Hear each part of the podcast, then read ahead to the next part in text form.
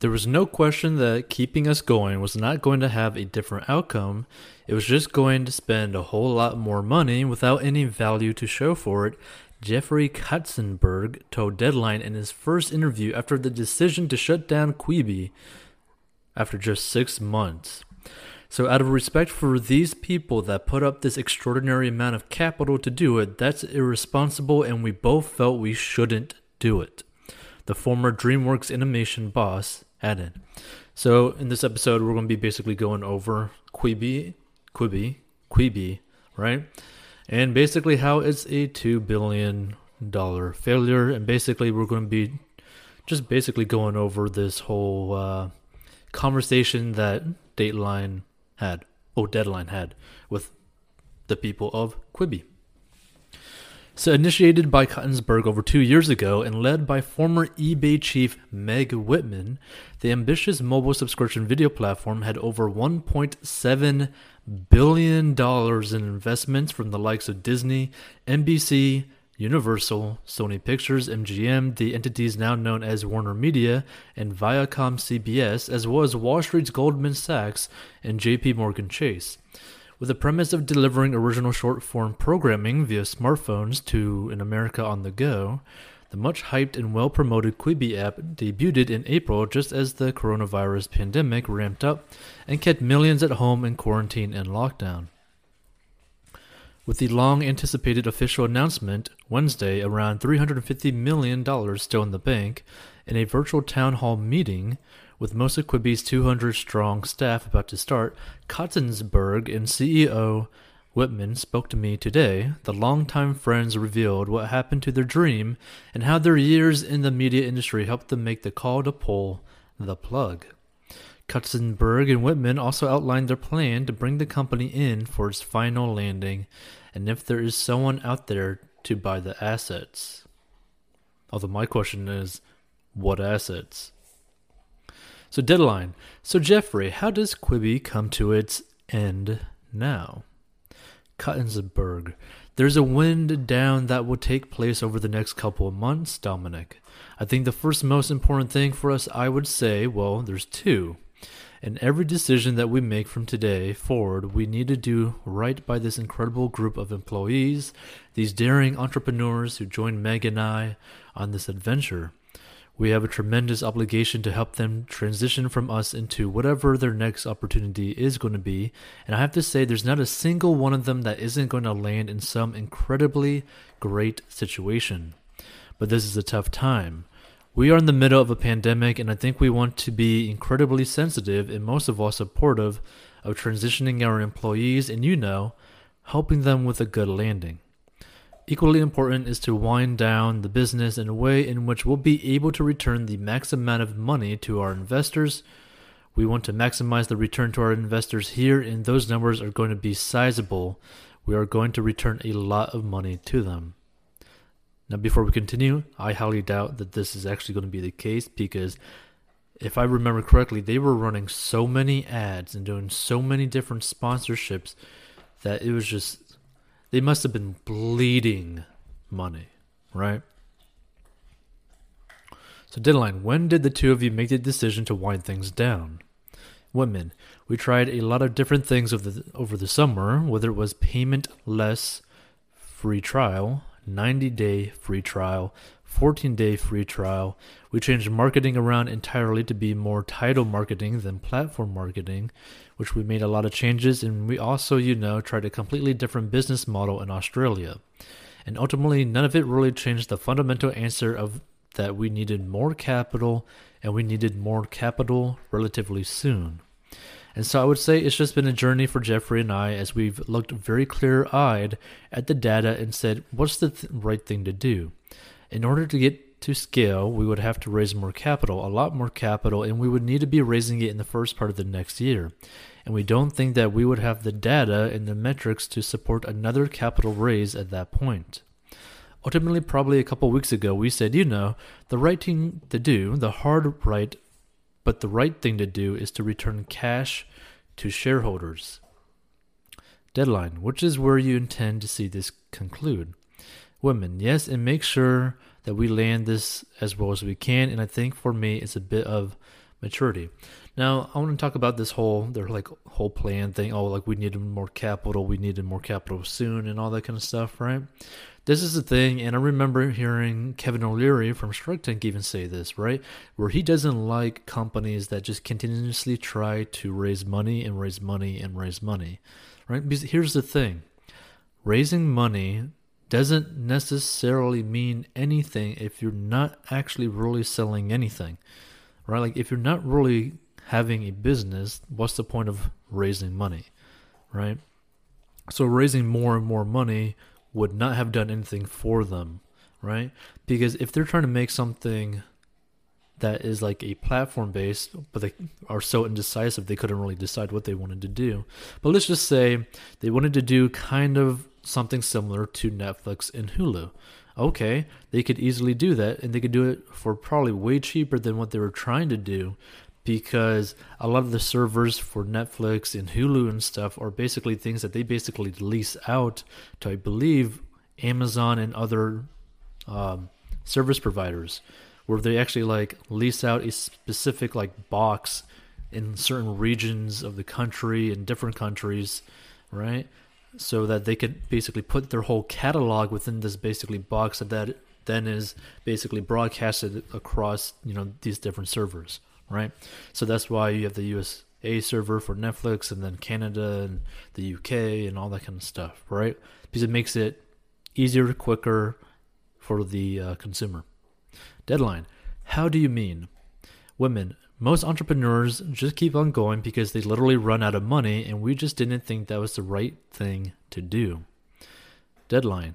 And so far that you could see, based on past experience, how this story was going to end. Women. We did.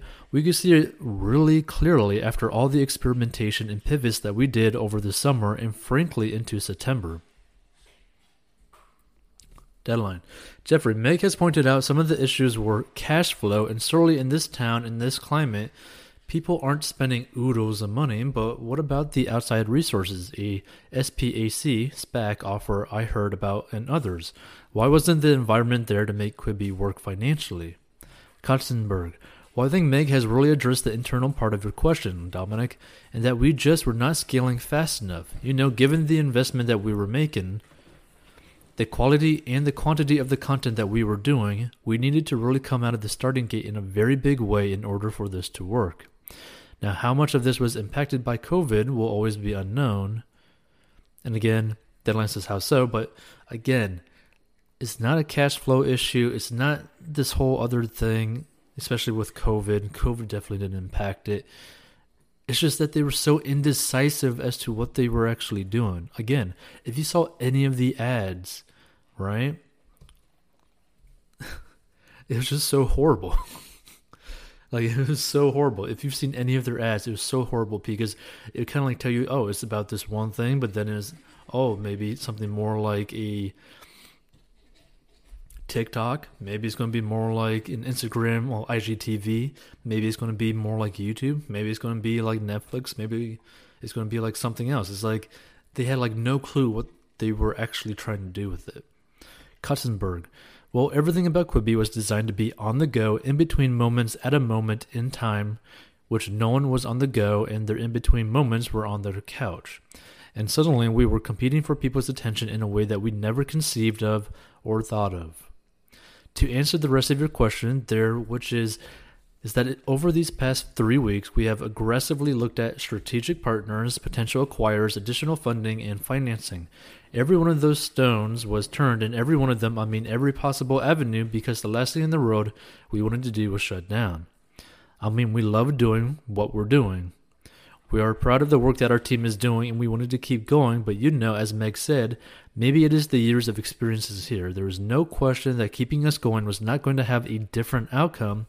It was just going to spend a whole lot more money without any value to show for it. So out of respect for these people that put up this extraordinary amount of capital to do it, that's irresponsible, and we both felt we shouldn't do it. I agree. Deadline. Was there pressure from these studios who invested? Katzenberg, we weren't pressured by anybody about it one way or another. Women, it was the right thing to do. Katzenberg, yeah. Women, yeah, the right thing to do. Katzenberg, Meg has an expression that's in our value proposition, which is the hard right versus the easy wrong. So I would say this easily and comfortably fits into one of the fundamental tenets that we wanted to build Quibi on and do the hard right. Deadline. In these hard times, Katzenberg, well, yes, I think the big question will always be, was it that the idea of a standalone streaming streaming premium short-form platform wouldn't work, or is it that we got caught in a pandemic? Deadline, what do you think? Katzenberg, I think Meg and I are agreed that it's probably a mix of those two things. It's some of each. We are not solely a victim of COVID, but for sure it had a pretty extreme impact on how we conceived and launched the business. Which again, to me, saying this is almost like, yeah, they're trying to like take like half ownership of the whole thing, of it failing. But come on, you can't blame this on COVID. You're literally creating a digital streaming platform, okay? Your employees can work at home. So it just doesn't even make sense. So deadline, Meg, there's going to be a lot of armchair punditry on the end of Quibi that there were that there were traditional and slower startup methods you could have used and so on. But from your perspective in the chair, the real chair, what were some of the things that you think now could have been different from the start?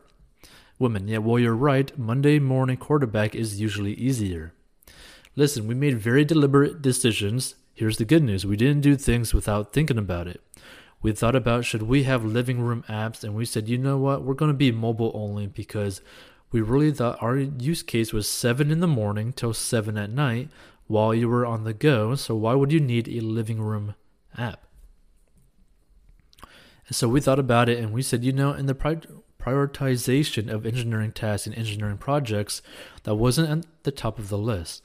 Now, right after we launched in the pandemic, within a couple weeks, we had AirPlay and Chromecast launched, so that helped our living room access, but we thought about it. Deadline. I guess the general point of view from the cheap seats is that the big launch was a costly overstretch. Women. Likewise, we thought about, did we want to do a soft launch or did we want to do a launch with a lot of attention around it? We said we think that's the right thing to do because, as Jeffrey said, we needed to. We were creating a whole new category, so we needed a large number of people to think about it and a large number of people to try it. And they did. We had six hundred thousand new users in the first week. But, yes, they had six hundred thousand new users in the f- like first week, but I think I remember hearing that they spent multiple millions of dollars to try to acquire these customers, right? So I wouldn't go back and change that. We thought about it and we did the right thing, even though we are where we are. You can always go back and say woulda, coulda, shoulda, but I think the good news is there isn't much that people have brought up that we didn't think about and consider. You might go back and redo, but we thought about it at the time and perhaps made a different decision. Deadline. Jeffrey, one of the aspects, of course, is that you hold right now a considerable and I might add Emmy-winning library. I know that there's been discussions about selling the library. Where is that? And in terms of individual shows, like for instance, C B S with the already renewed Most Dangerous Game, but then there's this whole two-year window. How will all that be affected going forward? Will that window pretty much collapse if someone buys a property back or takes it back? They can pretty much move forward with it instantly. Katzenberg, well, I think those are things that will reveal themselves in time. I think these are all things that we are working through, Dominic. This is going really, really fast. I think the first opportunity that we think will exist is for Quibi as a service and its content to continue on, on somebody else's platform. That'll be the first thing that we will want to explore with potential buyers. It is one of the big assets of the company, which is one hundred shows, an incredible development slate, and as you said, some things that have been both big hits, but also, you know, critically acclaimed, award-winning and critically acclaimed. So that library in its totality, the Quibi service in its totality, is going to be made available to potential buyers. Deadline. Jeffrey, you mentioned development. What will be the status of that? Will shows continue to develop for production, or is that going to pretty much hit the pause button? Katzenberg. Well, it'll hit the pause button until we see if there is a home for the Quibi service. Our guess is is that if there is a home for the service, they will want to continue on, you know, with the development and with the content that's in the pipeline here. There's a very, very full pipeline of content that we think is going to be very valuable. Remember, we have twenty-eight movies that are in the can here and that are, I think, really, really strong movies and titles with the biggest stars and incredible talent with them that are really great marquee shows. We have twenty-eight movies available at a moment in time, which, you know, there seem to be many platforms that are looking for content because of, you know, the impact of COVID. Deadline. Both of you have been around a long time. You've been to a lot of rodeos before this, and we are seeing in the industry right now unprecedented change in the corner offices and layoffs and restructurings and perhaps of the cinema-going experience. In that context, what insights, what battle scars would you offer to others who are looking around in what just seems to be a tumultuous time of endless change? Katzenberg, change is hard, particularly when it's at a, its extreme, which is our industry is certainly grappling with here. But that's when the biggest opportunities reveal themselves, Dominic. So as difficult as it may seem right now, for the movie business, for the network business, for the studio business, it is the moment in which great, great successes and opportunities are going to come. Women. To underscore what Jeffrey said, I think change begets opportunity. Every time there is a change in an industry, whether it's in economic structure or the business models or it's the creative process or delivery mechanisms, it signals opportunity. That's one of the things we saw here, that change signals opportunity. It didn't work out for us, but it doesn't mean it won't work out for existing players or other new players. Deadline. Let me ask the two of you then, what's next? Whitman, I do not know. Katzenberg, I'm going to Disneyland. Deadline, you better ask Gavin Newsom about that, Jeffrey. It could be a few more weeks off. Katzenberg, I'm going. When he's ready, I'm ready. I'm going to Disneyland. But also on the other side of it, Dominic, how often do you get to dream as big a dream, as big an idea as Meg and I did, and honestly just get the opportunity to actually go and do it? I think that's the thing that we are so grateful to our employees and to our investors and all of the partners that allowed Quibi to be and for us to have this amazing two-year journey building this thing that we're so proud of. One, to me, how can you be so proud of basically getting almost two billion dollars in investment and not really showing anything for it? So check out fourteen box dot com to master your money, personal finance lessons and courses. Want to make money online? Learn the four steps to make money online in the description of this episode. And we'll see you on... AstraZeneca shares turned negative Wednesday after a Brazilian health authority, Anvisa, said a volunteer in his coronavirus vaccine study died.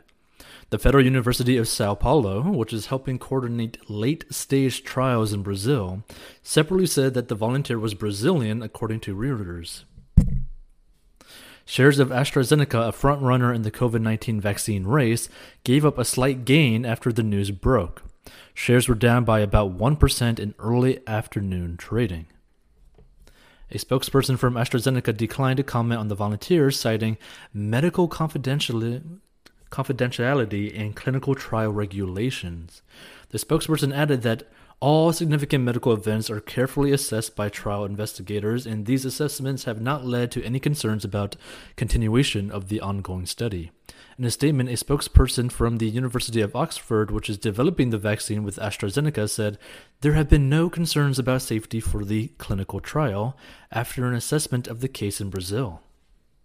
The independent review, in addition to the Brazilian regulator, have recommended that the trial should continue, Oxford spokesperson Alexander Buxton said.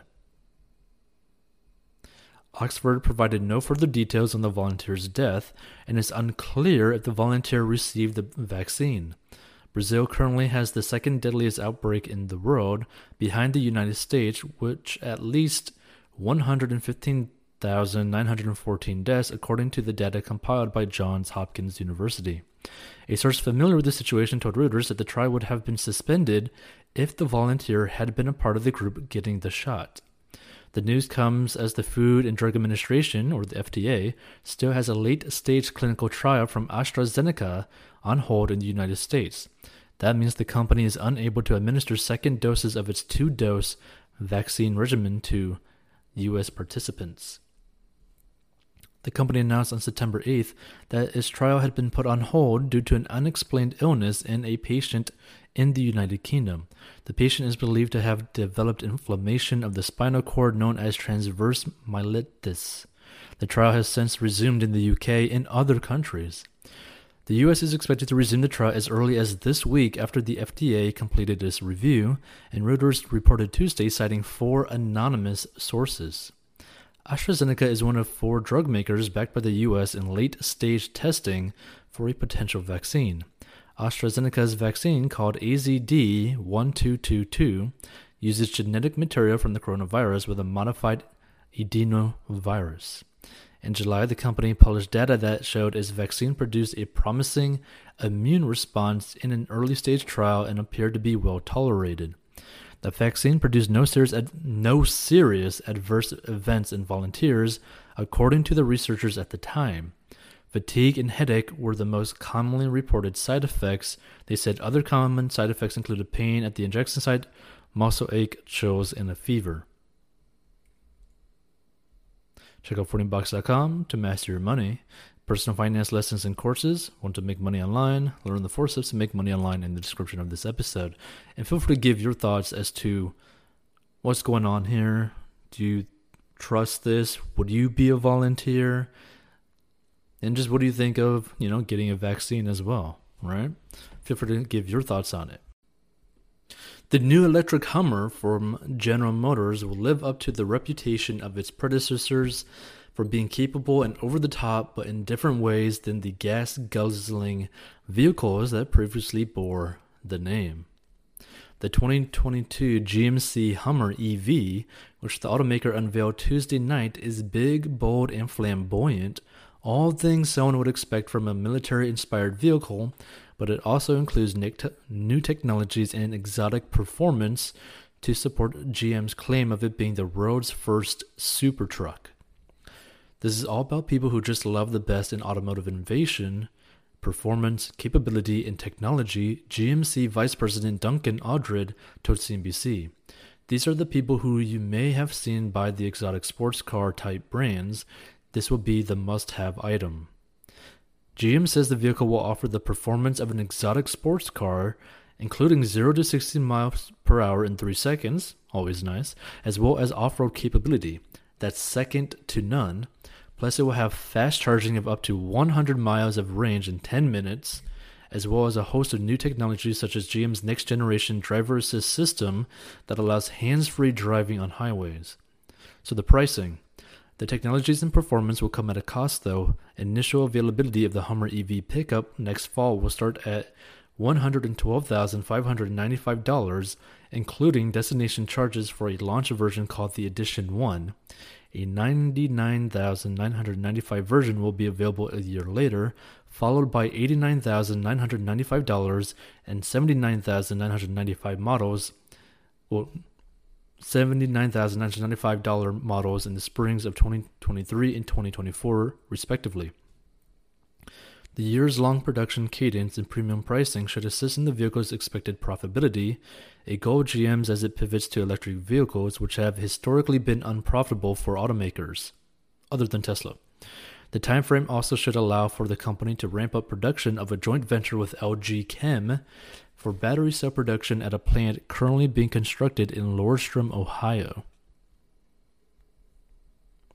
But the timeframe could allow several competitors to enter the market with new, less expensive electric pickup trucks as well.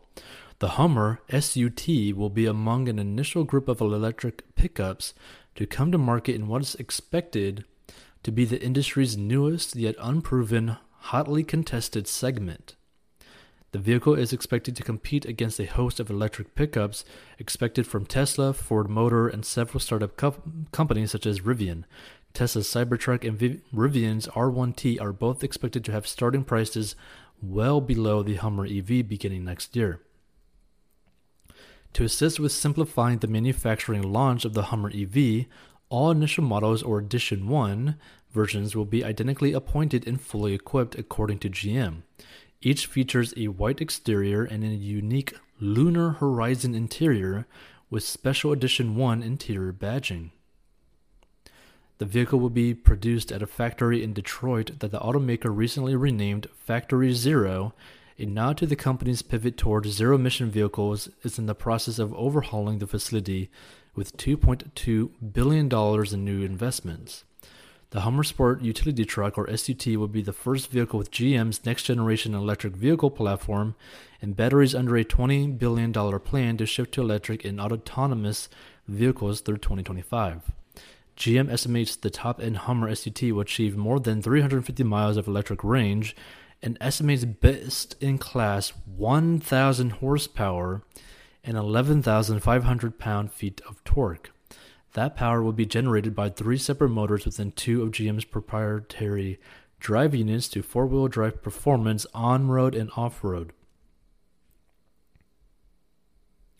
We've had one goal for Hummer E V: build the most capable factory truck ever.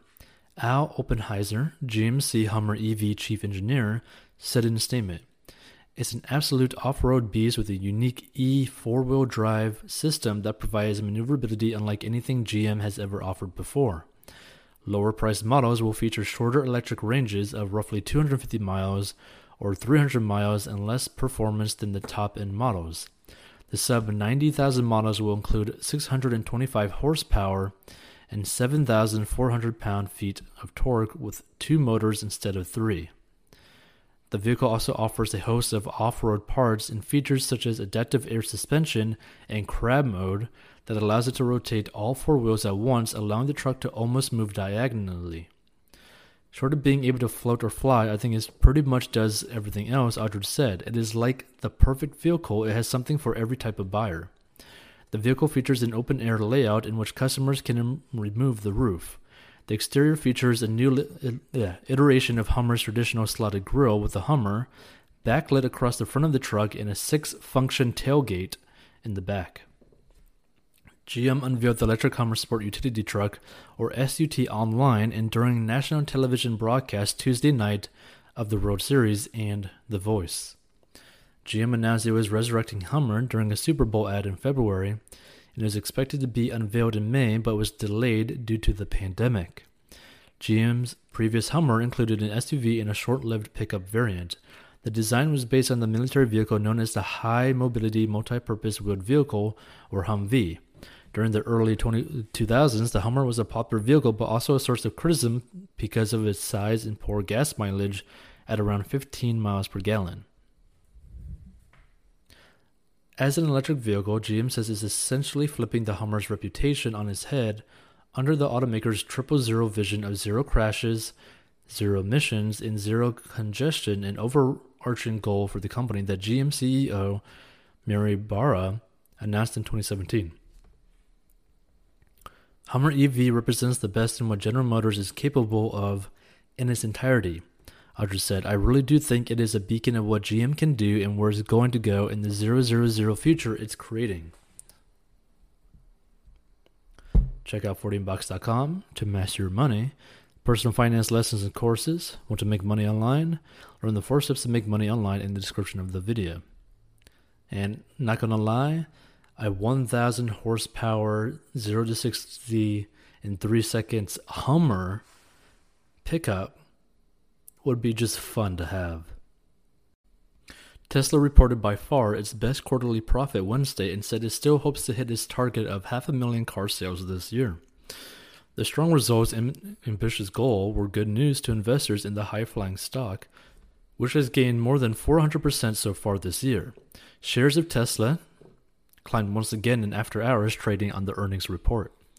There had been doubts that Tesla could achieve its goal of delivering five hundred thousand cars to customers this year, given the shutdown of its plant in Fremont, California, earlier due to the COVID nineteen pandemic ordered by local health authorities.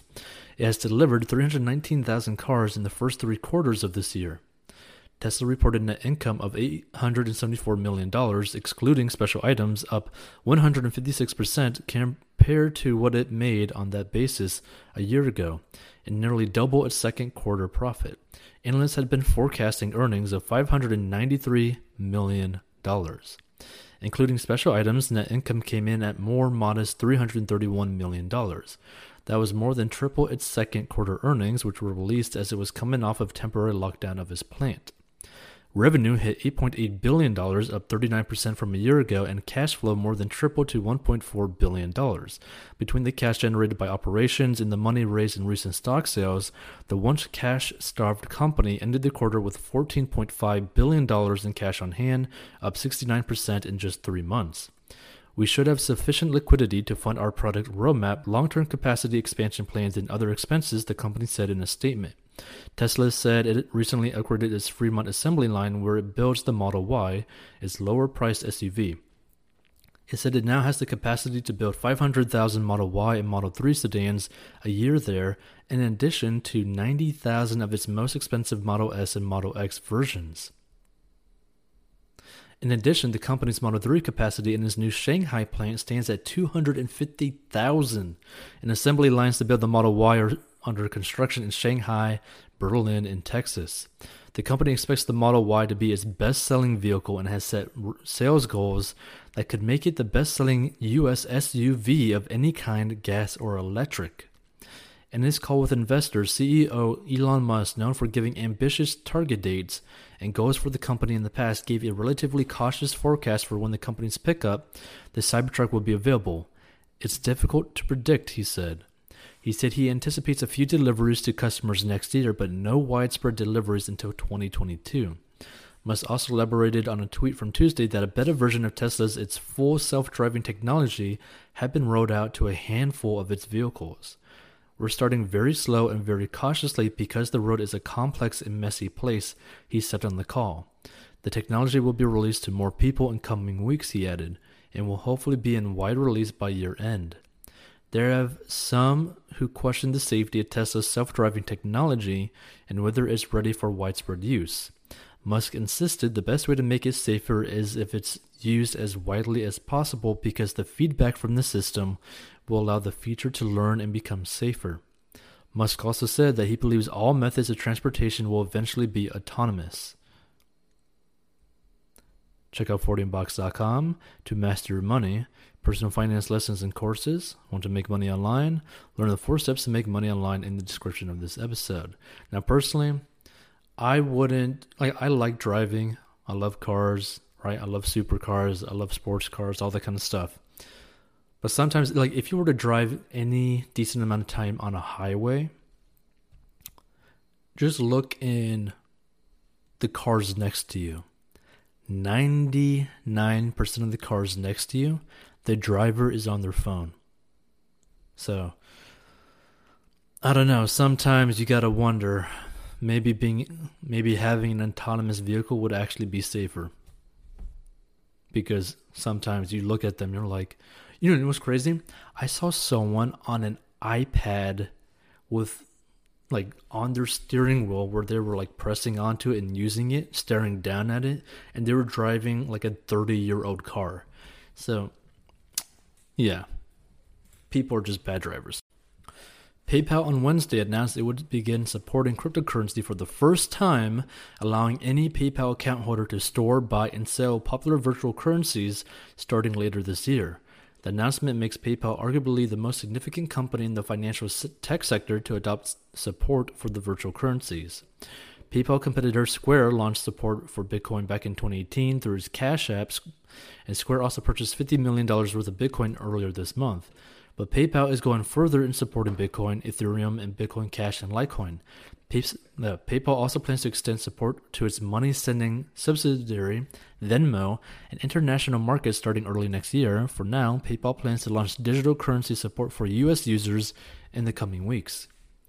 The move makes PayPal a major digital wallet as well as cryptocurrency exchange, and the result could substantially increase potential adoption of cryptocurrencies among everyday users and online merchants.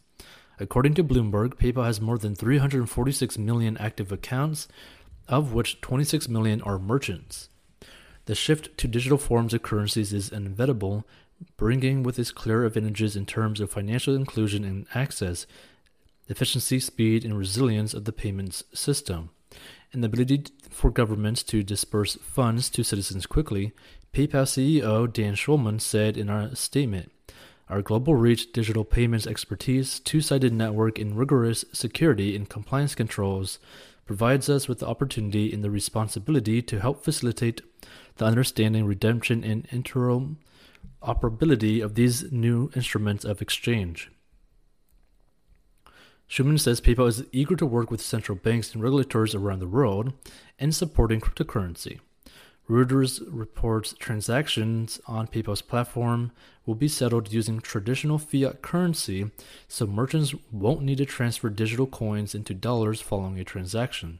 But PayPal for now is restricting users to purchasing cryptocurrencies on its own platform, and existing digital coin owners can't transfer the contents of other digital wallets over to PayPal's. Check out forty in box dot com to master your money. Personal finance lessons and courses. Want to make money online? Learn the four steps to make money online in the description. And uh, this just makes the whole cryptocurrency space a little bit more interesting, don't you think? Leave a comment as to